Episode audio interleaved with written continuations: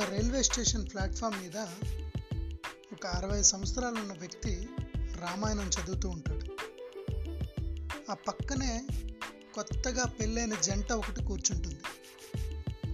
Train వచ్చేసరికి కాస్త సమయం పడుతుంది. ఈలోగా ఆ కుర్రవాడు ఆ పెద్ద ఇలా అడుగుతాడు. ఆ రామాయణం చదివితే ఏమొస్తుంది? వచ్చిన దగ్గర నుంచి చూస్తున్నా అది అలా చదువుతూనే ఉన్నారు అని చెప్పేసి అడుగుతాడు. వెంటనే ఆ పెద్ద ఆయన ఒక చిరునవ్వు నవ్వి మళ్ళీ చదువుకుంటాడు. ట్రైన్ రానే వస్తుంది. అందరూ ట్రైన్ ఎక్కేస్తారు. ఎక్కిన తర్వాత ఈ కుర్రవాడు హైరాణ హైరాణ పడుతూ ఉంటాడు. అప్పుడు పెద్ద ఆయన అడుగుతాడు ఏమైంది? అని. నా భార్య ఈ హడావిడిలో ఎక్కలేకపోయింది. నేను ఎక్కేశాను అని అంటాడు. వెంటనే చైన్ లాగి వాళ్ళ భార్యను ఎక్కిస్తారు. వాళ్ళ భార్య చెడామడా చేవాట్లు పెడుతుంది. ఆ చేవాట్లన్నీ కూడా బుద్ధిగా ఈ యువకుడు తినేస్తాడు.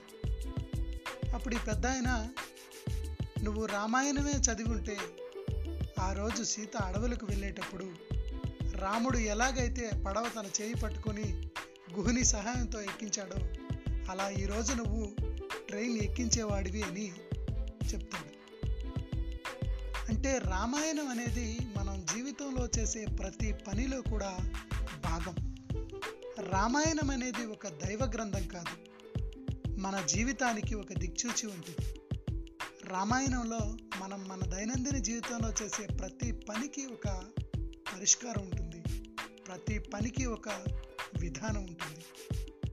కాబట్టి మనం ఇతిహాసాలు ముఖ్యంగా రామాయణ మహాభారతం యొక్క విలువని తెలుసుకోవాల్సినటువంటి అవసరం ఎంతైనా ఉంది. ఆ యువకుడే గనక రామాయణాన్ని చదివి ఉంటే ట్రైన్ ఎక్కేటప్పుడు ఆ రాముని వలె తన సీత చేయి పట్టుకొని ఎక్కుండేవాడని తన యొక్క అభిప్రాయం.